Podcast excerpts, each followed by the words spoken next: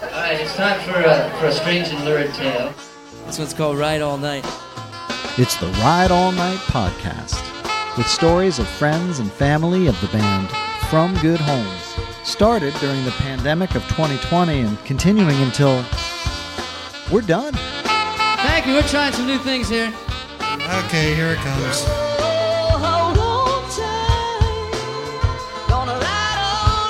We got a million people to thank. Well, welcome to the Ride All Night podcast. I am so happy that you're here with me tonight. It's episode number four. I'm having so much fun doing this, and thank you. Thank you for listening. I'm starting to hear from folks. It's been such a pleasure having these conversations and hearing uh, some old friends reaching out saying thanks and they're enjoying the stories. So please keep reaching out. Come on the show. Let me know. Let me know if you want to talk. Times are tough, people. We're in deep. We're in three months into a global pandemic, a turning point in the course of history. There's people in the streets looking for the truth. The system is getting rattled. Do the right thing, won't you? People, let's stop this madness. Let's have the best of us rise to the surface as we navigate these troubled times ahead. But we're getting through it. We're listening to concerts on the internet. We're planting gardens. We're getting connected with our neighbors and our community. And we're spending a lot of time with our families, which is amazing. I, I hope it's amazing. Is it amazing? Are you enjoying it? I am. There's tough times. Believe me, I'll be the first to admit it, but hey, man, we're riding this wave. So I hope that this finds you well. And thank you again for listening. Tonight on the podcast, we welcome Skip Daly. This conversation was recorded back in April, April 15th, 2010. April, May, June.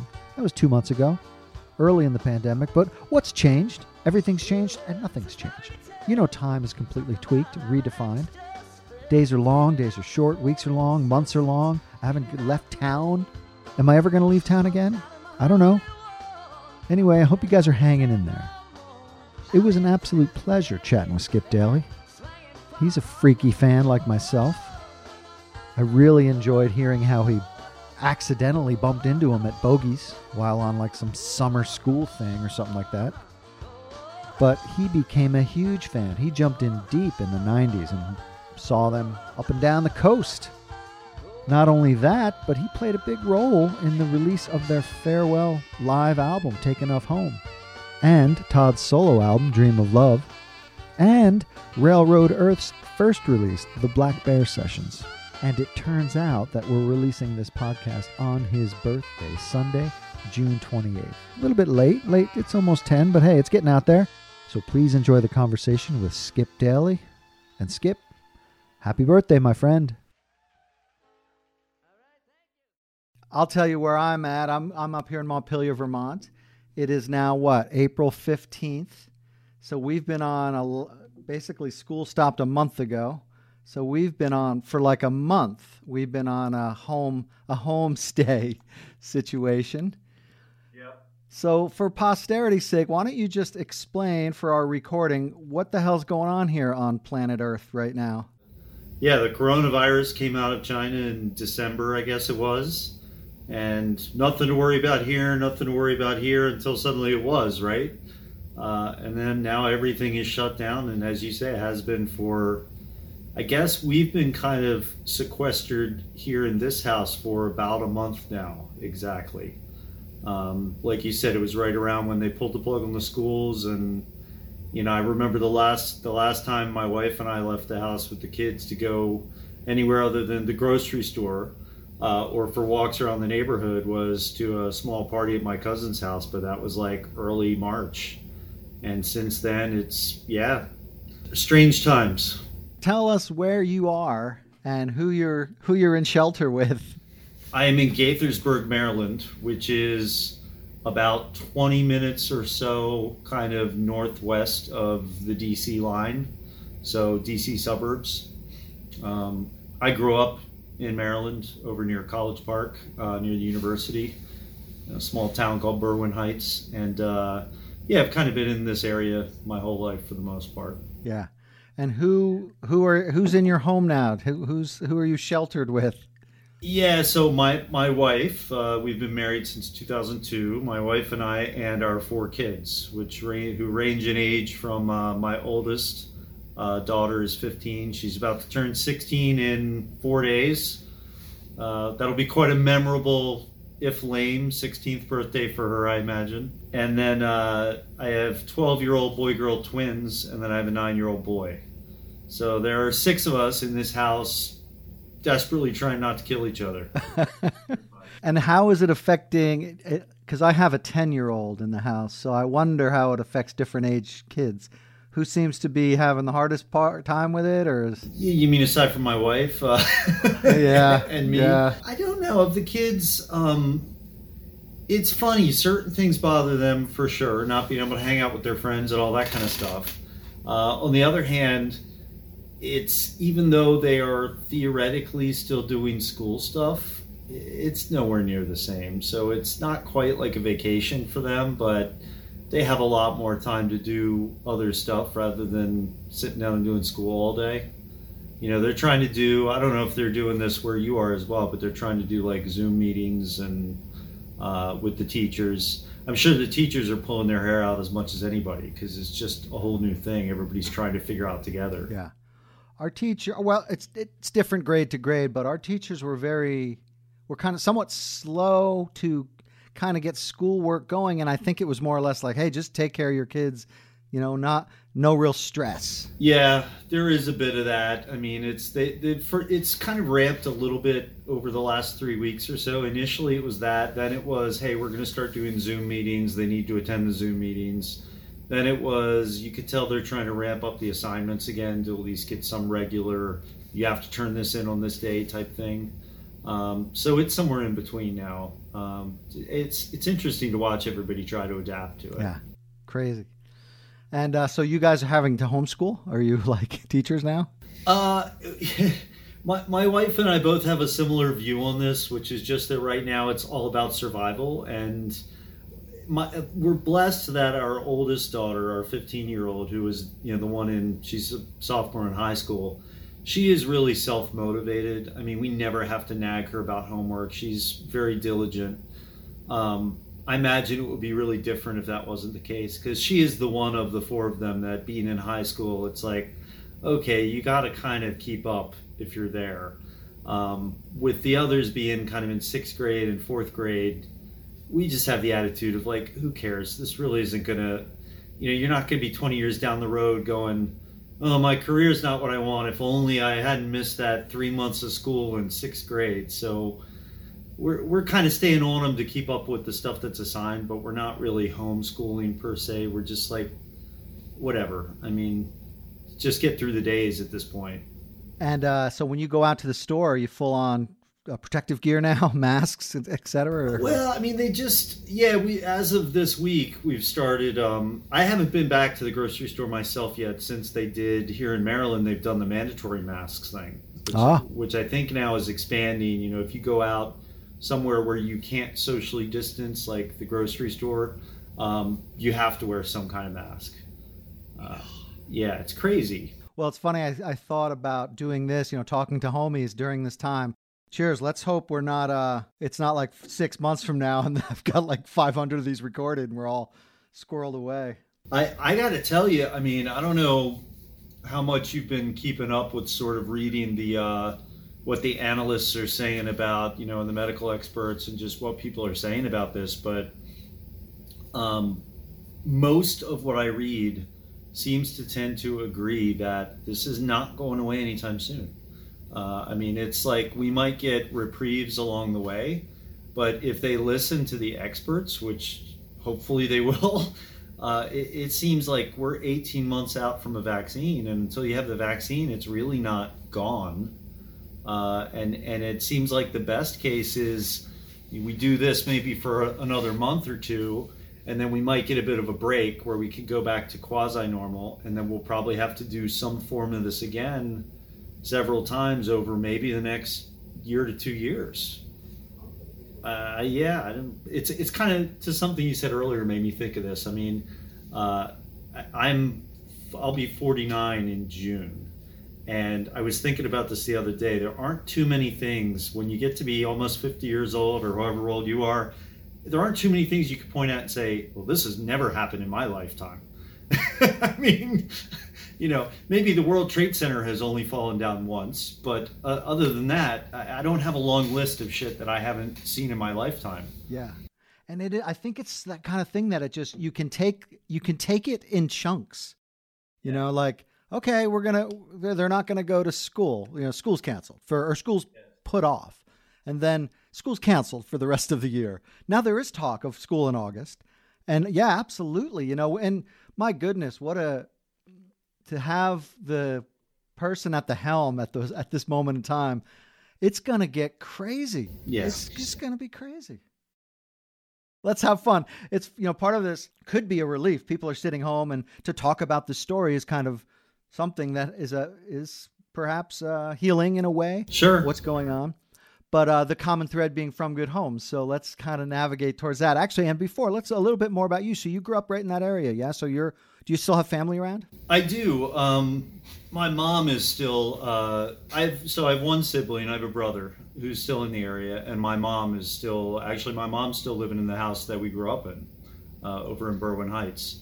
Uh, my dad passed away sadly back in 2002. Um, but yeah, my mom is still in the area, so I grew up in Berwyn Heights, and it was a good place to grow up at the time. And I guess to segue into what we were what we're talking about tonight, um, I really kind of got into music. You know, I did the typical crap in grade school of I played trombone for a couple years, I played trumpet for a couple years, but I didn't really get the bug. And it wasn't until high school when I kind of started really getting into kind of pop music on the radio that I got I became I got way into music. And then, you know, I bought a bass and started learning how to play bass because I wanted to play some of those songs that I started liking. And so that was kind of what got me into music. And I was never really athletic, never really in the in sporto crowd or any of that. Um, so music kind of became my thing, and I just love it to this day, both playing it, listening to it, and, and everything in between.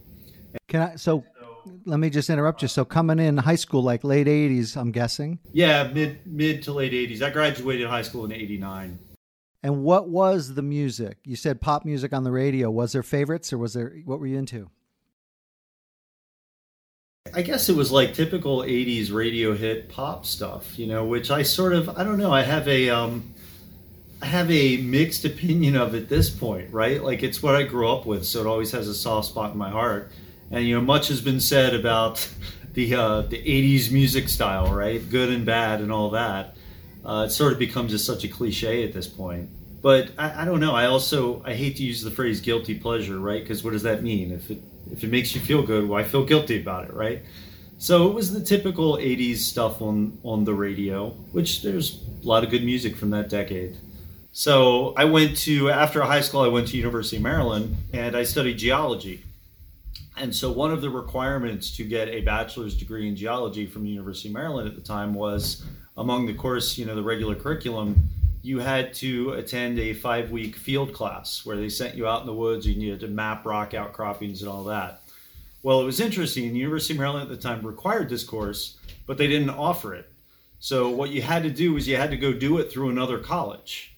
So in my case, I went up to SUNY Binghamton and did it through their their um, course, which was based in uh, I think it was a little tiny town in upstate New York called Selkirk, which is a suburb of Albany.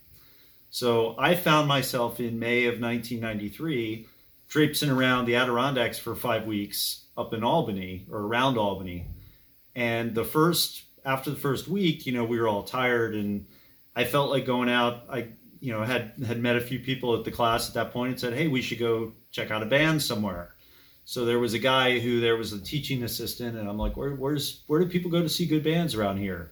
And he said, Well, there's this place in Albany called Bogies that you should go to. They always have good music there. And they have good beer, and it's just a cool place. So here I go with my three or four new friends from this field camp, and we wander in just on a random Saturday night, May of 93. We go in, and we, I remember to this day, we got there so early, they hadn't even started the cover charge yet. So we walk in and we're like the only four people in the place, and we start playing pool. And you know, a few pitchers of beer in, and you start feeling better and better. And then I'm looking around, and the place is just filling up and filling up. And I had very low expectations for going to catch a band. I just wanted to go have it be background or whatever. And so after three hours or so, we look up and it's like the place is just packed wall to wall. And then the band comes on. And holy shit. it was, I mean, that's, that was kind of a once in a lifetime experience. I don't think I've ever, and I've been in that situation a lot where it's like, let's just go check out whoever's playing. But that's the only time that's ever happened to me where it was just so good, resonated so immediately. You know, the place is packed and you could just tell there was, I mean, you know, you know the band, so I don't have to explain it, but there was just such a vibe in the room.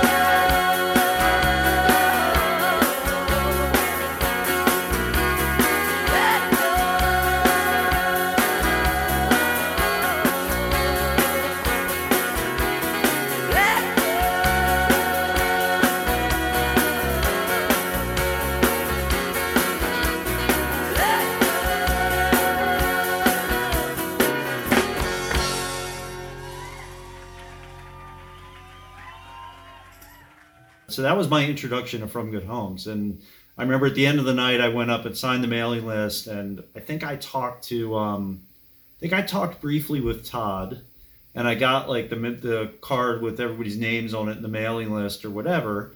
And I started talking to him. And what was kind of interesting about this was they had not toured down south yet, beyond sort of Jersey, maybe Pennsylvania, but they hadn't come down to DC yet or Maryland or any of that. But it just so happened that the month after this, they were supposed to play down in DC for the first time.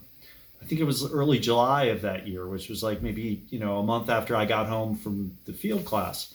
So I made sure to write the date down, and it was at the Bayou down in DC. Um, the Bayou, of course, uh, is no more. It's now paved over and it's condominiums because that's like the high end section of Georgetown down in DC. But the Bayou was quite a historic club in its own right. I mean, everybody played there back in the day. Um, I think it was maybe the second or third gig that U2 ever played in the States was at the Bayou. Wow. Uh, Billy Joel played there and recorded some songs from a live record there. So the Bayou had a lot of history to it, although it was a tiny place. I mean, it was only, I think, 300 capacity. Yeah. So it was just interesting the timing where I get blown away by this band way the hell up in Albany where it's packed. And then I come back from my class and I'm telling my friends about it. I'm like, you got to see this band. And look, they're coming to town. Like, they were amazing. I've never seen anything like it. So I remember I dragged five of my friends out to the bayou. And From Good Homes was opening up for Hootie and the Blowfish. They were at this point on their trajectory. They hadn't gotten up here yet. So Hootie and the Blowfish is playing this little, none of us had heard of them either at this point, right? So I, I drag my five friends along. We go down to the bayou and we get there early and we get a table kind of right down front. And I remember I'm going on to my buddies about how great this band is, and the room is just empty. it was the opposite of Albany. Like there's nobody walking in. Right. And, and my friends are starting to look at me more and more like, You're sure they're good? Like you said they're good. Were you maybe just wasted? And at this point, I'm starting to have self doubt myself. I'm like, well, I was kind of wasted, but no, no, no, they were great. They must have been, you know. So I swear, they when they took the stage, there was still just the six of us sitting there at this table, I believe it. and and they start playing because it was the first time ever in DC, and and my friends are immediately just like, holy shit, like we're seeing something special here, and we're the only six people in the room. And then you know, as it gets closer to when the headline act is going to come in, the uh, the room starts filling up a bit. So by the end of their set, you know, there was enough people in the room to have a vibe going, and everybody's bopping away. But uh, it was really funny, and I remember, I think it was it was either Todd or Brady. One of them came up to me afterwards and kind of remembered me from Albany just enough, and I said, "Hey, you know, I saw you guys six weeks ago, and I dragged five friends with me." And I'm convinced that that was maybe just that original kind of acorn of what would later become a friendship of because I, I would do that then over the, the next few months or whatever as they started coming back to DC or Baltimore and slowly building up. Yeah. I would always make it a point to try to drag as many people as I could to the show. And and I think uh, even it you know it says something about the band as people. I think they always appreciated they appreciate those who appreciate them, you know, and try to kind of help in whatever small ways. Um, w- which is not a foregone conclusion, you know. Every, a lot of people say, "Oh, thanks, whatever," and they don't really care. But these guys would always make an effort to come say hi and all that stuff. There is, I mean, this is it's such an interesting story of this of a band, and it's definitely an enduring band. And when I interviewed them, you know, they're just the connection they have with the fans is what really is at the root of it. I would, you know, you'd have to say, well, isn't that's got to be the case with every band? But I do believe there is something about them that keeps them that they have a commitment to their certainly the music and the fans. For sure. Yeah, you can tell the bands that are actually connected versus just it's five guys going to work. You get that stamp of uh, authenticity because you're not going to keep doing that unless it is genuine. Can you? So you were down, and it, you know it's interesting because when I am looking back on this, I, my involvement, of course, was earlier on because I grew up with them, and then kind of into the '90s. But I then left. Um, I forget when.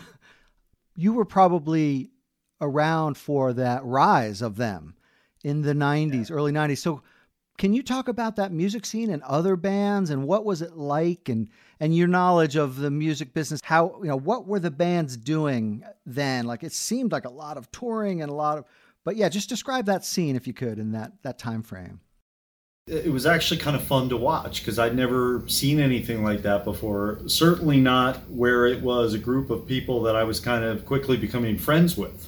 Um, I mean, I was first and foremost at that point in time a fan. But then, you know, the friendship also kind of started developing just because they were fairly small shows still at that point, and I was always going to the shows, and I think they saw I was always kind of bringing people. So you start just kind of chatting, and then you chat a few times, and before you know it, you're talking about stuff beyond just music, and it turns into that. So when I started seeing them, it would have been about the middle of '93, and at that point, they didn't have. I guess they had put out Gurr, the cassette. Hick Pop wasn't out yet. Uh, none, none of the records had come out yet. I guess what I noticed from the shows in this area is they got more and more crowded. And it was fun to see it build just even in the course of a year from that kind of mid 93 to mid 94. You know, within a year, it was like you would go and the rooms would be packed. And it kind of felt like the way it felt that night in Albany. Um, so it was fun to see that build just at a visceral level of being at the shows. But then through talking to them, you would also hear about this other stuff that was going on. And, you know, Monk was on the crew then and Cal. And so I was friendly with those guys too. So you would kind of get information about what was going on behind the scenes with, I guess they were being courted at one point by two or three major labels, as well as what was it, War Records? Was that Rob Gordon's label with the samples and stuff? So there was a lot of companies interested in them. And it was early to mid 90s you know, on the one hand, a lot of what was all over the radio, you had grunge had just exploded. So you had like Nirvana and Pearl Jam and all those kind of bands, which were back to sort of a heavy, raw rock sound with a lot of hair on it, you know, and and all that. But then on the other hand, you had a lot of bands coming out like Hootie and the Blowfish and Dave Matthews and um, was the other band, the Gin Blossoms, and stuff that was far more melodic, organic, not so much about screaming distorted guitars up to 12, you know. Um, so it was kind of an interesting thing that both of those things were happening really at the same time. I, I, like some hard rock, I like some heavier rock. A couple of my favorite bands are really hard rock bands. But generally speaking, I'm a sucker for sort of really well written melodic songs that maybe have quieter moments. So I found myself really enjoying going to the From Good Home shows. I remember that there was one month where, in the course of a single month, From Good Homes played with Dave Matthews Band, Hootie and the Blowfish, and Blues Traveler. And all three of those bands were opening for From Good Homes. So that kind of tells you about the arc as well of, you know, all these other bands went and, you know, From Good Homes got signed and was right in there with them. But for, for whatever reason, I mean, I'm sure there's a thousand other bands that could say things like that. Yeah. Yeah. I guess maybe thinking a little bit about the music itself. You know, you said you were drawn to it, and the maybe a little bit about that first night in Albany. Like, what was it that jumped out at you that made you like become a fan? I think in retrospect, I mean, there was there was a lot that jumped out. Just how great they were on stage, and the obvious chemistry, and the vibe in the room, and the energy, and all of that. But I would have to say, if I if I had to pick a single thing it would have to be the songwriting. I don't know that all the other stuff carries over and stays with you the way that really well written music does. I think it was probably days after that show where I still had specific songs stuck in my head. And and I'd heard them once. You know, I, I had like a bunch of beer in me and was at this bar, crowded bar with friends doing other hanging out, whatever.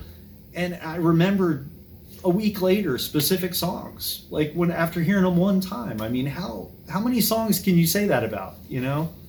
It's something really special about um, you know todd's songwriting in particular. I mean there's obviously a lot of talented people in that band and you know brady writes some great stuff and, and patrick as well especially in more recent years.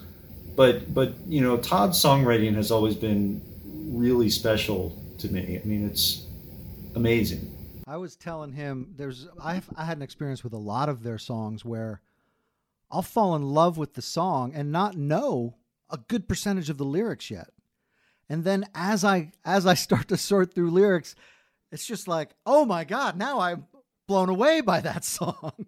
I, have had it work both ways. I've had it work the other way too, where it's like a certain line will jump out at me, and I'm like, that's an amazing twist of phrase, or or that's just a beautiful few words strung together and and and then the rest kind of wraps itself around you and you're like and the music's damn good too And you're right, it probably does work for me the other way more frequently, where it's first the melody or the musical content that kind of grabs you.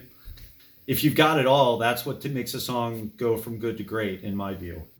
You know, it's been amazing, and probably maybe many bands are like this, but I've learned from listening to a lot of these old tapes, they'd be out playing a song where they just had a, the chorus and a bridge, maybe. Like Yeah. the, ly- the lyrics weren't yet written. yeah it's funny you say that because there's I mean total total digression but there's um i have a lot of from good homes live tapes obviously and i had an even bigger collection at one point i sent them all back to rich and he's been digitizing them which is kind of cool uh, but i had two or three big boxes full of these things some of which i'd gotten from todd himself because i was at his house years ago and was looking through his stash and he was like oh if there's anything you want and i was like you kidding Right. so I picked some out and took some. Um, and you know, like I said, it's all since been returned to the band, and they've been thankfully bringing it up into this millennia with digitizing it. But there was one tape I remember where um, there was a song on it that I just loved. It was called "Heading for the Water." It's one of those that's just blew me away when I heard it. And I, I asked Todd about it, and he's like, "Yeah, I think we played that song twice." Huh. He's like, "We wrote it. I don't think I ever even finished the words for it." and we just kind of played it a couple times and i was like well dude i have one of the performances of that on one of the tapes i borrowed from you and Yeah. he's like really and i'm like it's amazing it's Yeah. an incredible song and he's just like it's not even it never even got finished i was like well fucking finish it Yeah. it's amazing. He's got quite the catalog, huh? Yeah and you know i think we talked about this a little bit in email have you ever listened to any of his songwriting tapes that stuff is amazing Uh, no, you know, I was at his house this past year, and where I got a bunch of these cassettes, but I saw his wall. I was like, he records so much, but no, I didn't. I haven't gotten a chance to listen to them. he he hates listening back to him though Huh? Well, he'll never listen back. I mean, I remember asking him about that. I'm like, "Do you go?" He's like, "I can't." He's like, you know, which is interesting as a musician in particular, right? Because I'm kind of the opposite way. Like with my shitty little bar band, like we play a gig, I kind of critique afterwards and want to hear like what could be better or whatever. He he has a hard time listening back later. He Yeah. said, which I thought was kind of interesting. So you got to listen to some of those songwriting tapes. What was your reaction, or how would you describe them? Oh, it's amazing stuff. I mean, it's it's um it's literally it's what you would think it is. It's he gets an idea for a song, sits down with his guitar and and and records the idea. I remember hearing "Cool Me Down," like from the original kind of the idea is a half an hour old type thing, and uh, just amazing. I mean, obviously very rough around the edges and very raw, but what a fascinating glimpse into the creative process. But I remember saying to him, you should take some of those songwriting tapes and you could do a monthly thing on your website where you pick a song, put up a clip from your songwriting tape, put up a clip from kind of an early band performance of it, put up a clip from later, put up the final studio clip. I would eat that kind of stuff up. Well, you know, it's interesting. Maybe now's the time. Like if the, if this persists, right? This is a time to do stuff that people normally may not be, but because you've mentioned another thing when we spoke, uh, or I think we were exchanging emails about an idea that was really cool too. And but you know, like a, a musician like that, I suspect they're on to the next song, right? They don't, I, I mean, I love Todd to death, so I, I certainly don't want anything I say to be interpreted as as knocking the guy. But I also like to tease him, and he teases the hell out of me, so Yeah. it's fair game. But you know, he definitely is. Um, I won't say he's a technophobe, but to your point, he's he's focused on what he's focused on. I mean, there's a reason he's so good at what he does. But you know, he's never been like really, in my in my experience, like a, a technology guy. I mean, I'm I'm still kind of in awe of the fact that we managed to successfully nag him into doing a webcast last week, and that was amazing. yeah. I talked to David, and he told me some of the stuff that you guys were going through, David Tracer. And uh, like, I guess when he got to that point where he said, "Okay, are, would you like to share your camera with Facebook Live?" right? And he's like, "What the fuck? Like, I'm not doing that." It's like, no, that's what we're doing here. yeah, yeah, yeah, yeah. That's how this works. Yeah. Well, you know, that was one of the interesting things about when I got to sit down with him, um, because he talked about their new album now, and you know, it's about you reflect on friends and old people, and you're you're thinking about somebody, and then the phone rings, you know, and that how that thing happens with people. But he also pointed out that you know, with our technology and our gadgets and our gear, that skill could be getting, you know, whittled away. Yeah, And you can't deny that's a good point. That's very true. I mean, it's um, I, I always uh, on, on the few times that I've been fortunate enough to, and it, it hasn't been in recent years, but um, you know, there for a while we would get together more regularly uh, around the time of, um, I guess, kind of after as From Good Homes was coming to an end the first time, uh, and as Railroad Earth was ramping up, uh, Todd and I would hang out a decent bit, and there were several times where I was able to go up and spend time with him at his house when he was in the old Lonecroft house with the barn out back and stuff. And I remember just I would go up there and hang out for two or three days, and you know we would talk talk shop and stuff because this is also when I was uh, we were kind of working together a bit where I was trying to help him with his solo stuff, and you know we formed that record label together where we released the From Good Homes farewell album, the live album, uh, as well as his solo album Dream of Love, and then we ended up releasing the first Railroad Earth album Black Bear Sessions uh, on our little label. So we were, you know, we would meet to talk about that stuff and, and just end up hanging out. So I would go up there and spend two or three days, you know, at the house and late nights that were just way too late, you know, out being stupid at the bonfire, drinking too many beers and all that. But I remember I would come back from those trips just feeling kind of so refreshed because being down here in the DC area, the Beltway and this traffic and all that kind of stuff it was like going to a different planet for a couple days. It was just so peaceful and quiet and I really respected the way, especially as an artist, like if you're an artist, that he had you know, put himself in that setting. And and I don't know that it was any great decision on his part because that's just Todd. That's what he loves and that's what he's used to and that's who he is and it's probably how he grew up, you know, up there in rural New Jersey. Um, but it, what a great place and a great vibe, especially if you're doing something creative like that.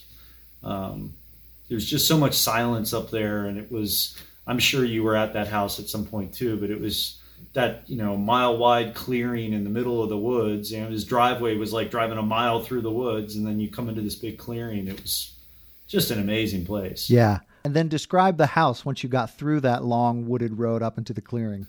Oh yeah, God. Well, the house and the barn too, right? Because he had. Uh, I, I'm not sure how this evolved over time, Vic. Because again, I'm sure you you were there at some point as well. But um, the house, I remember. I think, and it's actually on the web. I didn't realize until later, but I think it was called Lonecroft, and it was like a historic.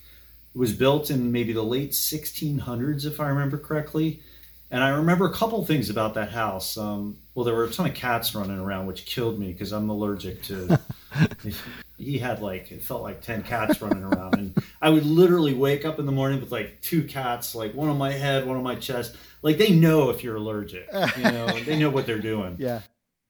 But uh, anyway, sorry, I digress. Um, right. The house, the couple things I really remember about that house that just blew me away is when you would walk in and the floorboards of the house, it was obviously hardwood floors, right? Yeah.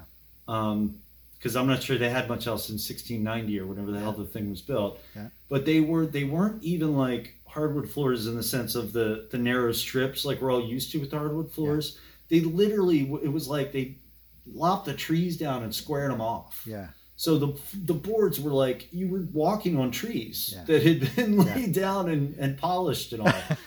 so that was amazing. and That always stuck in my head. And the other thing was the fireplace in that house was like this monstrous medieval. It was like it should have been in the castle kind of fireplace. Yeah, that look. I remember that being like you could cook a small animal in there. Yeah, like- or a big animal. it was- yeah, right. And he would tell me, you know, they would have bears wander up, and like he would he would drive home. There was a couple times he told me he drove home from like a gig in New York City or something, you know, so he didn't get home till three four in the morning, and he's driving up, and there would be like a couple black bears just like chilling on the porch. Oh my Like god. that that was normal. yeah, Christ. And his barn, so the barn behind the house was at the time what he had turned into his studio, his recording studio, which was pretty amazing. Was that wait? Was that when you came down the driveway? There was a big barn that you that ended at the driveway. That one, or was it a different? Yeah, on I think it was off to the left, if I remember correctly. So you would come down the driveway, and the house would be kind of in front of you, and the barn would be sort of tucked off to the side of it, if I remember yeah, correctly. Yeah. Okay. Wow. The, he turned. I didn't know that because I was actually there. The previous owner was a girlfriend of mine. So I lived, I was there, and I thought that barn was somewhat uninhabitable. It was like really.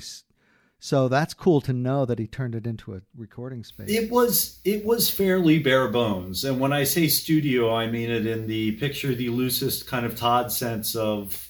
He had a mixing console in there. He had some speakers, and um, I, I should say he turned it into his his studio uh, slash stereo system because late at night we would be out at the big bonfire pit out in that field, and he would crank up like a Van Morrison record or something like that, and it would be blaring out of the barn, which is amazing. Yeah. And you know what are great? Those early, probably was it from the first Railroad Earth album? Those videos that were shot there. The, I think maybe Dave Manzo did he do those? I'm not sure if I'm talking if I'm thinking of the, the same thing you're talking about. I know that they did some videos for I want to say it was like Amen Corner when they were making the record. I think you're. Yeah, they came later. So tell me, while we're there, let's stick with that time frame. So was Todd living there when they did their farewell show, or no, or did that come later? Yes. Okay. Yes. Yeah. When the farewell thing happened, that was August of 99. And I remember this because I went up and spent a couple days with, with him and Aaron, like right around then, because um, I crashed at their place because they did a couple of like secret shows before that. They played, you know, like warm up gigs. Because when that show happened, they hadn't played together for what, six, seven months. I, I mean, I think they kind of, their last gigs were maybe February of that year, and then they decided to split up. So there was nothing for a few months, and then they decided, okay, yeah, we'll do one final show at Waterloo. So they did, I think they did a night at the Stanhope House, and they did a night in just over the PA line. I'm trying to remember the name of the town, but there were two like warm up gigs that were kind of, you know, playing under the assumed name and every the hardcores knew it was them and showed up, but they didn't want like a thousand people there. So, Yeah.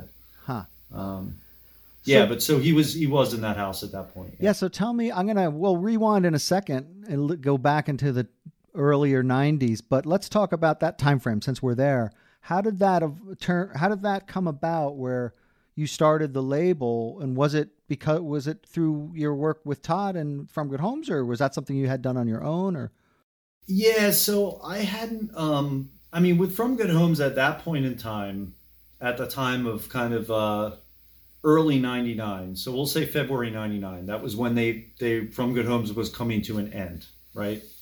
And I think there was an announcement on the website like a, a month or two, uh, maybe March or April, saying we're done.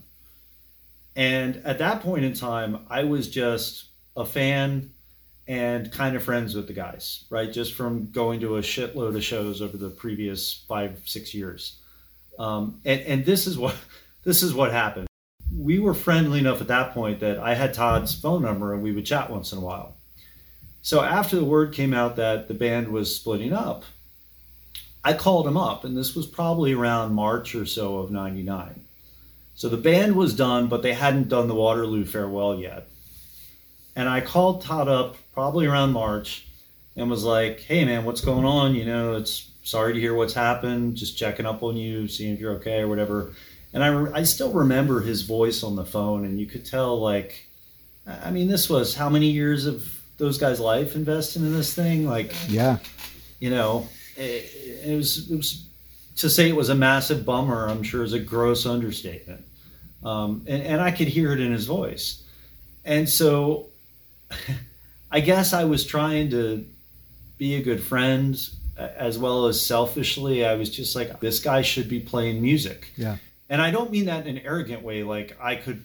You know, I was going to make something happen for him, whatever. I don't mean it in that way, but it's just a visceral, at a visceral level, I was like, this sucks. This guy should be playing music. Yeah. And I just felt that so strongly. Yeah. So I didn't know what the hell I was doing, but I was like, hey, I've heard some of the old recordings of your solo shows, not just the band stuff, but I have recordings in my collection where you would go to like Crows and just play. I guess the band couldn't play that night, so you went and played.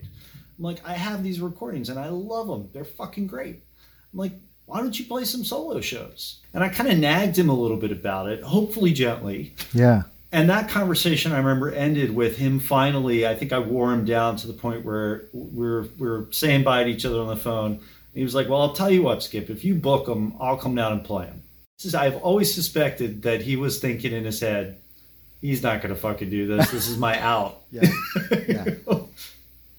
but he didn't know how stupid I was. I, I had no problem picking up the phone and nagging club owners. Yeah. So I literally called and started nagging people. And I called him back like maybe a week later and was like, I got you four gigs down here in the DC area. Nice. So I set the gigs up, and that would have been for kind of the end of May of '99, and I could kind of feel him getting a little bit excited about it. Hmm. I mean, I think he felt daunted because at this point in time, it had been years since he'd done a solo acoustic show. Yeah. He came down and he played four gigs. One of them, the first of them, what I remember was in Columbia, Maryland, at this little like brew pub restaurant, and a bunch of homies came out.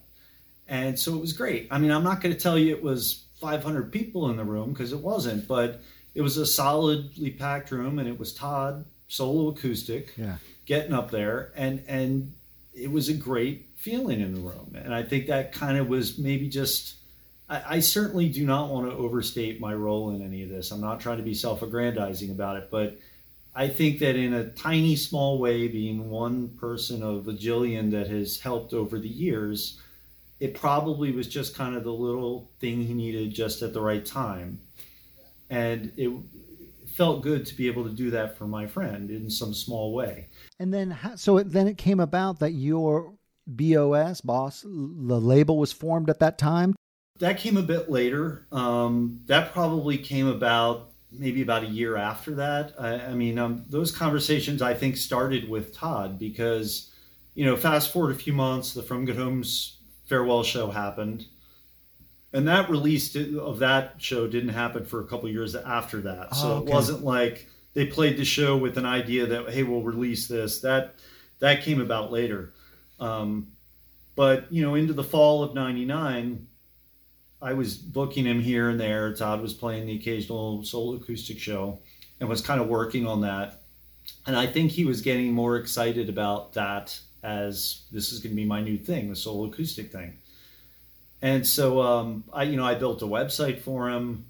At one point, he was kind of trying to convince me to, to sort of manage him, and I'm like, I'm not going to be able to do a good enough job for you, and also I don't really feel comfortable taking commission at all. Probably into 2000 or maybe late 99. I can't remember when that Whitney show was recorded, but he essentially came to me and said, um, I want to put out an acoustic album, a solo acoustic album. Would you form a label with me? Can, would you help me form a label and we could put this out?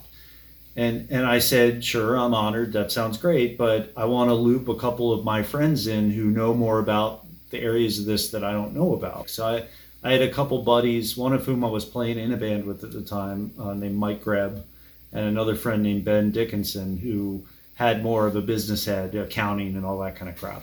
So the four of us got together and Todd liked these guys and we all hit it off and so we formed BOS Music together and yeah, we we released his uh, solo album. And then we ended up I really wanted to do something with that From Good Home show because I knew that it had been multi-tracked. I think we put that out in 2002. Yeah. Um, and in between those two things, as as Todd's solo record was kind of coming out, I think he kind of played some shows in support of that. But it wasn't too long after that, after the, his solo record came out, that Railroad Earth started coalescing. Um, I remember hearing about. I remember Todd calling me and telling me about this jam session that had happened. You know, it was like Timmy and those guys. Um, that just really blew up, and Brian was kind of involved right from the, the genesis of all that. Brian Ross, who was the manager out in Beverly Hills, who was Railroad Earth's original manager. He was in that world. I mean, he had done bookings at a professional level for years. He was a uh, music supervisor for film and TV with real credits under his belt, and he knew what he was doing and he knew the business. Yeah. So that's how he was, you know, he was kind of Railroad Earth was born with him as their manager. Gotcha. So that kind of all came together and was just in place. yeah. Uh, and they just, I mean, I think they went in and recorded five songs as kind of a throwaway demo. And Brian took it and sent it out to like Telluride Bluegrass Festival and some of these huge festivals.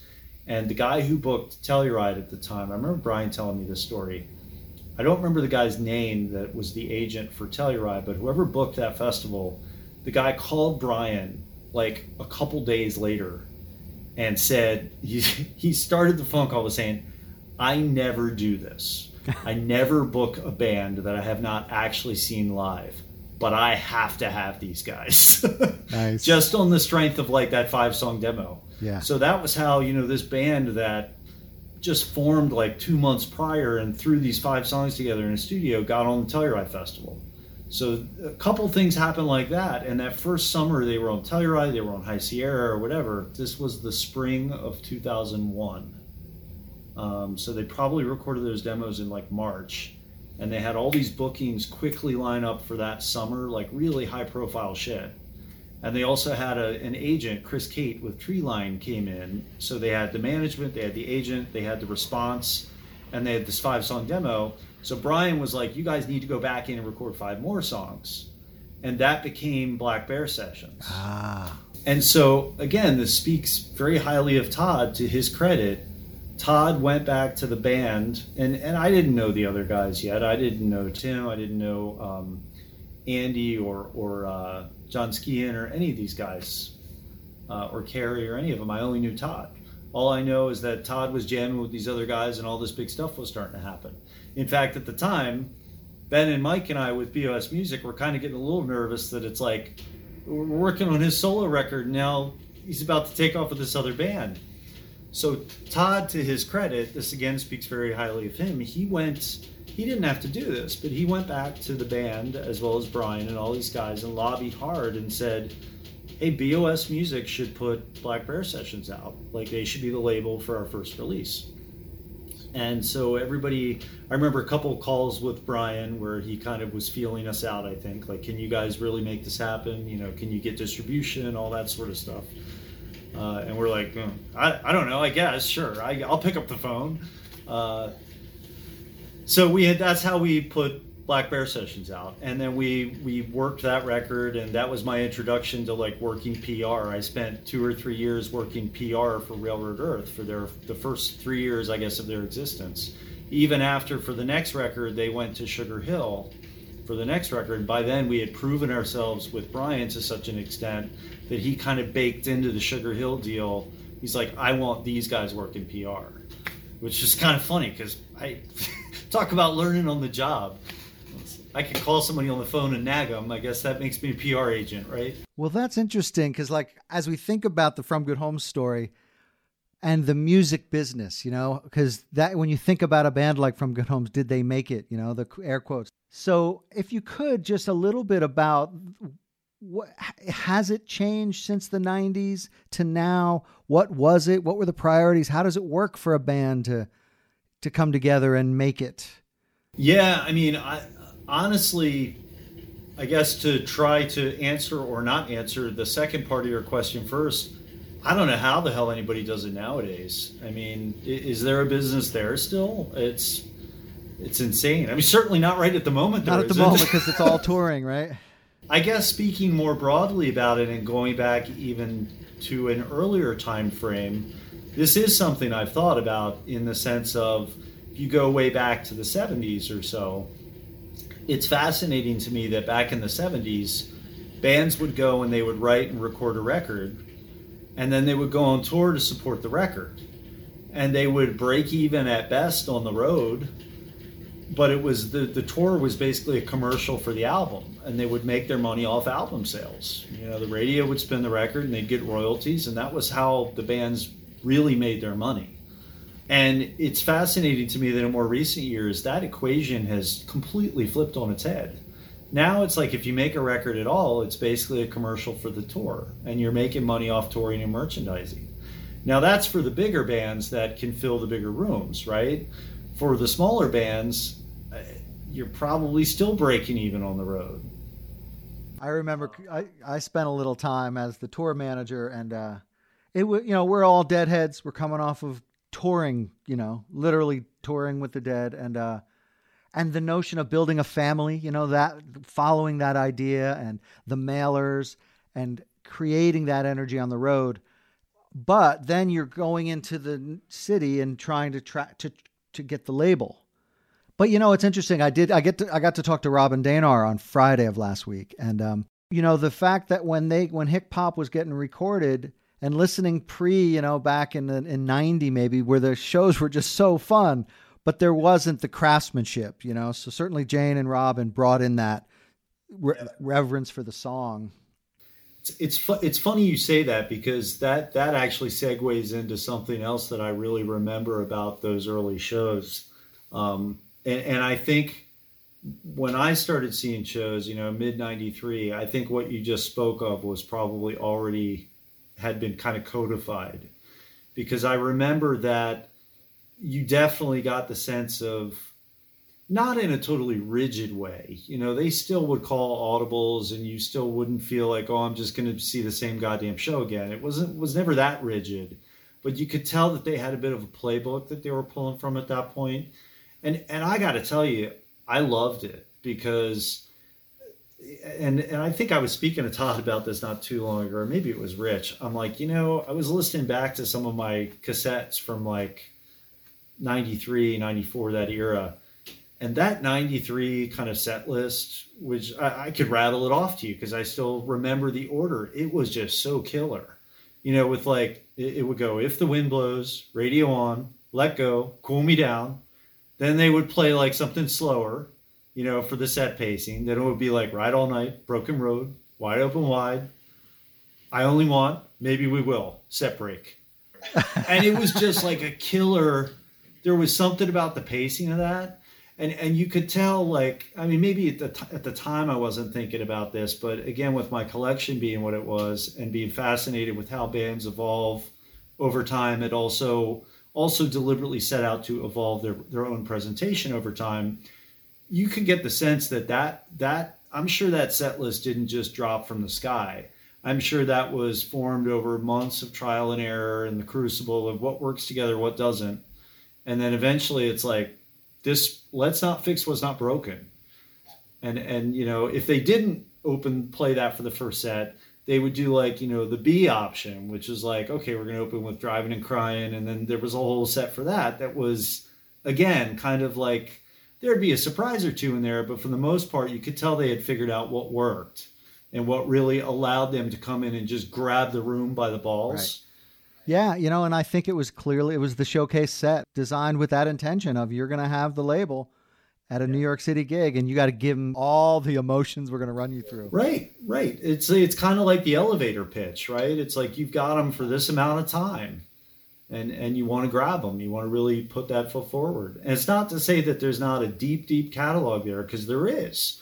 But man, that was I, they they should do that now. I would love for them to come out at like one of these Christmas shows, almost like or do it for a Halloween show. Be like for Halloween this year, we're going to be From Good Homes from 1994, and, and and play that set and act like they're totally. introducing themselves to the crowd. Hi, we're from good. You know, like yeah. I think that would be those of you that don't know us. Yeah. Oh man, there's so much to talk about. So band split up. Um, I kind of want to know leading up to that. You know what was that? And I also want to know when you met Rich. You know, how did you cross paths with Rich? Was that after? No, that's actually really funny because Rich, uh, Rich was a fan back then. We met just going to shows. I think. I think we swapped tapes maybe back then or something. I don't remember exactly. Eh, maybe he'd remember. I can't remember exactly when we met for the first time. We would trade shows and we would. Uh, be at shows together because he would come down for some of the Bayou and Baltimore gigs he slept on my couch a couple times. I remember, you know, we would come down from those gigs, and uh, so that's kind of how we met and knew each other. And then after all that, I guess years later, like he he went into the industry. Like after he got out of college, he actually went into the music industry. Talk about a weird kind of uh, series of of circumstances there. I love Rich, and I really admire what he has done with the band and you talk about something that just comes from such a pure place because everything he does for From Good Homes is um, truly out of love for the band in the best possible way. With his skills and his position and what he does for a living, he is able to do for them what he does. He loves the band and wants to see them still playing together and wants to present them with opportunities worthy of their legacy. Uh, it's perfect. I, I, I love that that he's in that role. He's the one that brought them back together again. He really is. Like for those uh, that first reunion show in 2009. I mean, I remember when that was going on, and he was working on them to do it, and he was putting the offers together and and putting those shows together and lobbying each of the band members, and he made all of that happen, and I I just love that. And and how were you aware of that? Just because you guys were still friends, or did did you hear that? Did you hear that it was brewing up? Yeah, we, we were in touch through that that time period, and I remember a lot of uh, "you can't tell anyone," you know, like Yeah. um, or or uh, you this isn't confirmed yet. You can't tell anyone, but you know, this is what I'm working on, and and it was great. That's the other thing. I mean, you. I was thinking about this today. You asked me if there was anything that I definitely wanted to include, and I just can't say enough that these guys are just such great people. They are the people that you would hope they are. And I want to say this carefully because I am still, I remain a huge fan of the music and I always will be. I can't go to a From Good Homes show without, at some point in the course of the show, being really moved by what I'm hearing. But I will say that in more recent years, when I go to see them play, as much as anything, I just enjoy catching up with them as friends and and the the journey that you share over the course of however many years it is at this point of of going to sharing the music, but also sharing the times together and just being in a room together. You you can't help but have those bonds deepen over time. Yeah, no doubt. But it was really nice to get to know you a little better. It's funny working on this when we had that email exchange with you and Rich. I'm like, wow, these guys are as freaky as me about this band. Good times. yeah, absolutely. This was tons of fun. And um, yeah, be well down there. Take care of yourself. Yeah, you too, sir. And keep in Yeah. touch. It was good to uh, get to know you a bit better too. Absolutely, man. We'll talk to you real soon. Sounds good. Take care. beaten. The prince of making